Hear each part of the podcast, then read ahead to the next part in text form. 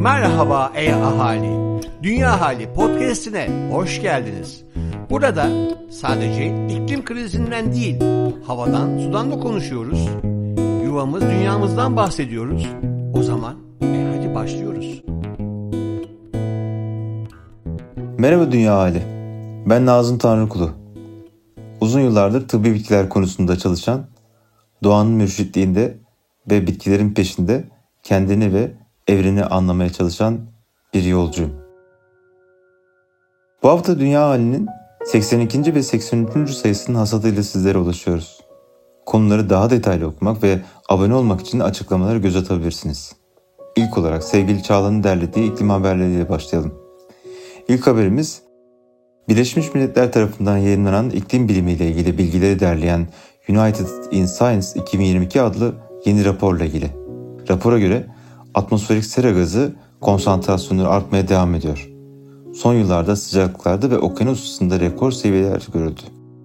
Azaltma taahhütleri Paris Anlaşması'na ulaşmak için yetersiz.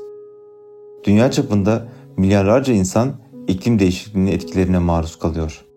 Uyum, iklim etkilerine yönelik riskleri azaltmak için çok önemli. Sıradaki haber, ısınan dünyada açlıkla ilgili. Biliyoruz ki iklim krizi dünya çapında milyonlarca insan için açlığı körüklüyor. Küresel açlığın nedenleri oldukça karmaşık bir yapıya sahip. Çatışma ve ekonomik aksaklıklar temelde en büyük tetikleyici olmaya devam etmekte. Bununla birlikte iklim değişikliğiyle kötüleşen hava koşulları, özellikle düşük gelirli ülkelerdeki yoksul insanların açlıkla ve şokla başa çıkmalarını giderek daha da zorlaştırıyor.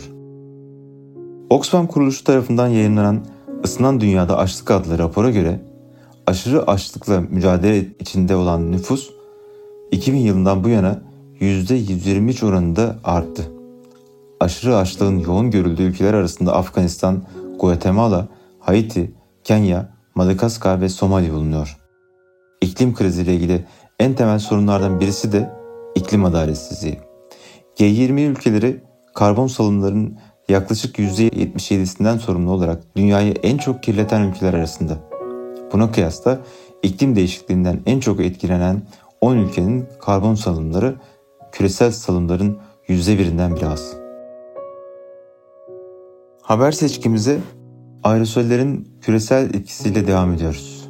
Karbondioksit gazı ve aerosoller yakıtların yanması sırasında genellikle aynı anda salınırken atmosfere etkileri farklılık gösteriyor. Karbondioksit nereden salınırsa salınsın atmosfere ısıtma etkisi yaparken aerosollerin etkisi nereden kaynaklandıklarına göre büyük değişkenlik gösteriyor. Aerosoller diğer sera gazları gibi insan sağlığı, tarım ve ekonomik üretkenlik üzerinde çeşitli etkileri sahip. Genellikle soğutucu etki yaptığı düşünülen aerosollerin gerçekte iklime nasıl etki yaptıkları tam olarak bilinmiyor. Science dergisinde yayınlanan yeni bir çalışmaya göre aerosol salınımların zararlı etkileri genellikle hafife alınıyor. Aerosoller solunduklarında insan sağlığını olumsuz etkiliyor. Sıcaklık, yağış düzenleri ve dünya yüzeyine ulaşan güneş ışığının değişmesine sebep olabiliyor. Sıradaki konumuzsa tüm canlıların yaşayıp maruz kalarak etkilendiği küresel sıcaklık artışı ile ilgili. Kopernikus İklim Değişikliği Servisinden elde edilen veriler bu yaz Avrupa'da sıcak hava dalgalarının ne kadar olağan dışı derecede yoğun ve yaygın olduğunu ortaya koyuyor. 2022 sıcak hava dalgaları uzun süreli ve şiddetli kuraklıklarla birlikte ortalamanın üzerinde orman yangını faaliyetlerine ve insan ölümlerine katkıda bulundu. Ayrıca sağlık, tarım ve gıda kaynakları, enerji fiyatları ve talebi doğal ekosistemler ve taşımacılık üzerindeki etkileriyle yüz milyonlarca insanı etkiledi. Bununla beraber son 40 yılda Arktika deniz buzunun hızla küçülmesi iklim değişikliğinin en önemli göstergelerinden biri oldu. Kuzey Kutbu deniz buzu örtüsü 1950'lerin başından beri azalmakta.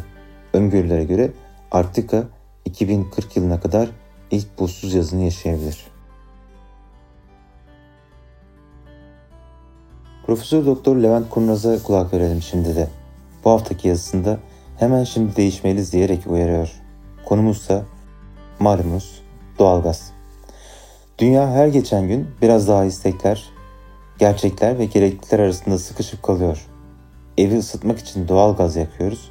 Çıkan karbondioksit gazı da atmosferi kirletip çocuklarımıza temiz ve bugünkünden daha yaşanabilir bir dünya bırakmamızı zorlaştırıyor. Peki çözüm ne? Mesela evimizi ısıtmak için doğalgaz kazanlı bir sistem ya da kombi yerine ısı pompası kullanabiliriz. Böylelikle sadece elektrik enerjisi kullanarak ısınmamız pekala mümkün olur.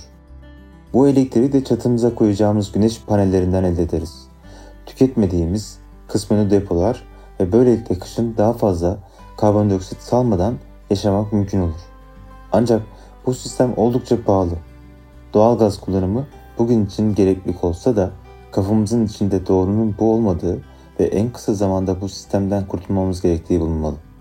Bunun ötesinde devletin de koyduğu kurallarla gelecekte oluşacak problemlere şimdiden çözüm yaratması gerekiyor.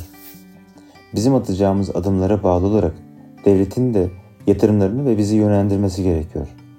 Bunların tamamı da uzak gelecekte bir zaman değil hemen yapmaya başlamamız gerekiyor. Avrupa Birliği ve özellikle Almanya, Rusya, Ukrayna krizinden dolayı bu kış enerji akışında önemli sorunlar yaşayacak gibi duruyor. Eğer Avrupa Birliği geçtiğimiz 20 sene içerisinde söylemiyle eylemini gerçekten birleştirmiş olsaydı şu anda bu durumda olmazdı. Gözümüzün önünde artık değişimi yeterli hızla yapamazsak göreceğimiz gerçek sorunlar belirmeye başladı.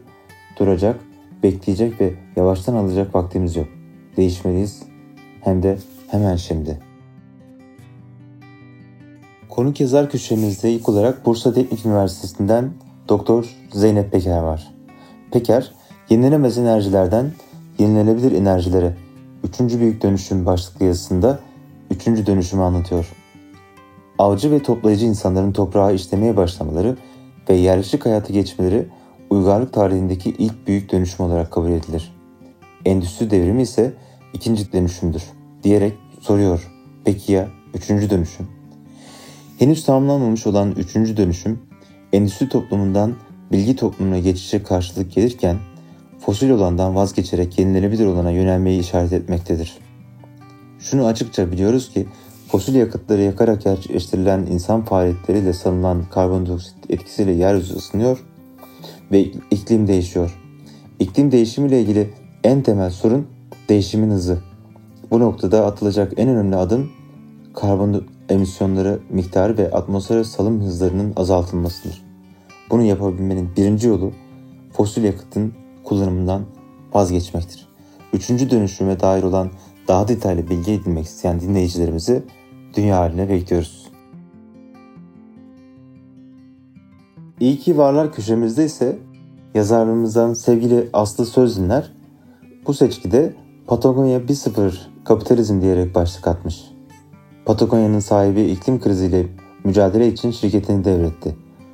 Dünya şirketin tek hissedarı olacak haberini detaylandırıyor. Değişimin mümkün olduğunu ve tüketimci kapitalizmin sarsılmaz olmadığını bize bir kez daha hatırlatan Patagonya'yı anlamak için gelin yakından tanıyalım diyor. Dış giyim markası Patagonya, tırmanışçı Ivan Shinar tarafından Amerika'da 1973'te kuruldu. Shinar, müşterilerin satın aldıkları ürünleri tekrar tekrar kullanmalarını ve gerekirse tadilat ile ellerindeki kıyafetleri değerlendirmelerini öğütüyor. 1985'ten bu yana şirket kendi kendine %1 dünya vergisi uyguladı ve bu vergiden biriken fonlar dünyada birçok çevreci organizasyonu desteklemek için kullanıldı. 83 yaşındaki Ivan Shinar değeri 3 milyar dolar aşan şirketini çevreci vakıflara devrederken bundan 50 yıl sonraki gezegen için herhangi bir umudumuz varsa hepimiz sahip olduğumuz kaynaklara elimizden gelen her şeyi yapmalıyız dedi. Bazı uzmanlar şirketin finansal çıkar motivasyonundan çıkıp hayırseverlik amaçlarıyla odağını kaybedeceğine inanıyor. Patagonya ise sadece kar odaklılığın ilerleme getirdiğine yönelik uzun dönemli eğilimi kırabileceğine inanıyor. Arkadaşım Dünya Köşesi'nde ise sevgili Sima Özkan, İtalya'dan denize inen sokakları ve çöplerin hikayesini getirmiş bize. Bu hafta Cinque bölgesine davet ediyor ve bölgeyle ilişkilendirdiği Disney Pixar 2021 yapımı Luca'yı anlatıyor. Kendisine kulak verelim. En büyüğü Rio Macore, Manurola, Corniglia, Bernezza ve Monterosa El Mare köyleri bir ulusal park olarak UNESCO Dünya Mirasları listesinde yer alıyor. İtalya, Avrupa Birliği ülkeleri arasında en çok plastik su şişesi tüketen ülke. Her yerde içilebilir diye belirtilen hiç durmadan akan çeşmelere sahip bir ülke için tuhaf bir sonuç. Avrupa Birliği'nde damacana sağlıksız olduğu için yasak.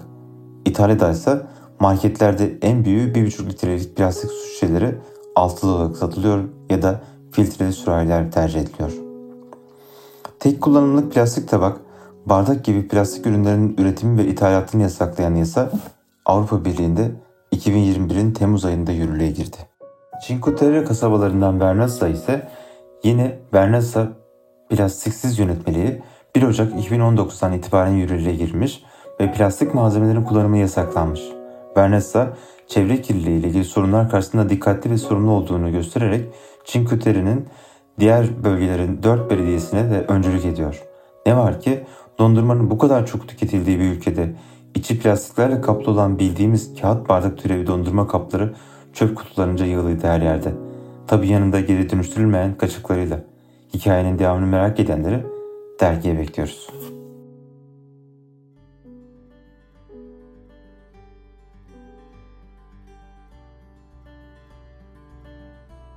Dünya ile ilişkimizi anlamak çoğu zaman kişiliğimizi, kendimize ilişkimizi anlamaya da yönlendiriyor bizleri. Uzman psikolog doktor Özüm Demirel soruyor. Yaratılış mı? Yetiştiriliş mi?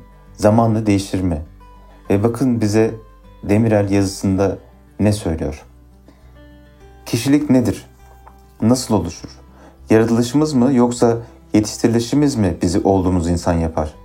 Birbirimizden, çevreden, zamanın ruhundan nasıl etkileniyoruz ve nasıl değişiyoruz?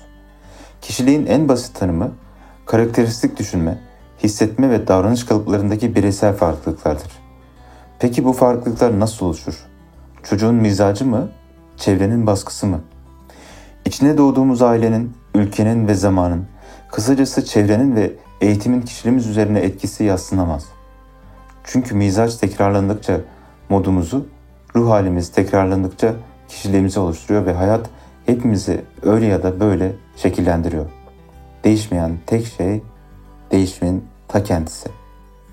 Kimisi canı yana yana direniyor ve sivriliyor. Kimisi boyun eğe yumuşuyor ve benzeşiyor. Biri diğerinden daha iyi ya da kötü değil. Her seçimin, her tepkinin bir bedeli ve öğretisi var. Deneyimleyerek, deneyimlerimizden anlam çıkararak ilerliyoruz. Psychology Today'in Ekim 2022 sayısında kişilik gelişimine dair güncel araştırmasına göre deneyimi çok olan birey gittikçe daha da deneyimi açık, hayata uyumlu, öz denetim ve denge sahibi oluyor. Jenerasyon farkı kişilik yapımızı da etkiliyor. Kaç yaşında olursak olalım, sandığımızdan daha çok olgunlaşmaya ve dönüşmeye devam ediyoruz. Elbette üzerine düşünmemiş her teori noksan, hayatta geçirilmemiş her araştırma verisi yavan. Tüm bunlardan bize kalan farkındalığımızı artıracak sorular, deneyimlerimizi değiştirecek adımlar. Bu yaşa gelmiş artık değişmez demeyelim. Değişir, değişiriz. Ancak değişimimizin yönü ve geni bilinçli deneyimlerimize ve çabamıza bağlı. Kendimize ve kolektife iyi gelen değişimlere.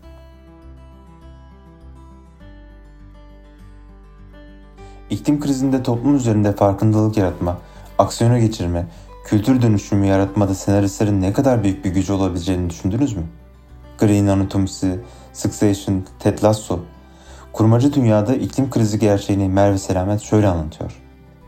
Geçtiğimiz yüzyıl boyunca televizyon ve sinema sektörü toplumu bir araya getiren kültürel bağ dokusu görevini gördü. Medyanın kültür üzerindeki etkileri bununla da kalmadı. Amerika'nın saygın üniversitelerinden UCLA'in Sosyal Etki Eğlence Merkezi tarafından yapılan araştırmaya göre 1998'de premieri yapılan ve en parlak döneminde haftalık ortalama 17.3 milyon izleyiciye ulaşan Will Grace'in ülke genelindeki insanların ön yargılarını nasıl kaldırdığını ortaya koydu. Senaristlerin toplumsal konulara hassasiyetle yaklaşmaları sonucunda günümüzde 19. sezon onayı alan Grey'in Anatomisi dizisi kurmacı olmayan yaşamda hepimizin içinde bulunduğu iklim kriziyle kurmacı dünyada mücadele etmeye başladı. Televizyon izleyicisinin iklim kriziyle mücadelesi bununla bitmiyor. Bir başka müdürlü yapım Succession'da Geçtiğimiz günlerde Patagonya'da yaşanan olayın kurmaca dünyadaki versiyonunu görüyoruz. Neslimizin hikayesi değişirken dizi ve filmler bizi bize yansıtıyor. Travmalarımızla yüzleşip empati kurmamıza yardım ediyor. Hayran olduğumuz bir dizi karakterinin yaşadığı deneyimler ve söylediği sözler de bizleri bilim insanlarının gerçek hücumlarından daha fazla etkiliyor. Hal böyle olunca sinema, televizyon ve medya endüstrisinde daha fazla sorumluluk düşüyor. Detayları dünya halinde. Robin Wall Kimmerer diyor ki, dünyayı sevdiğinizi bilmek sizi değiştirir. Savunmak, korumak ve kutlamak için sizi harekete geçirir. Ama karşılığında toprağın da seni sevdiğini hissettiğinde bu duygu ilişkiyi tek yönlü bir yoldan kutsal bir bağa dönüştürür. Hepimiz doğayla, kendimizle ve e, evrenle ve her şeyle o kutsal bağı kurduğumuzda sanırım dünyamız daha da güzel bir hale gelecek. Haftaya görüşmek üzere.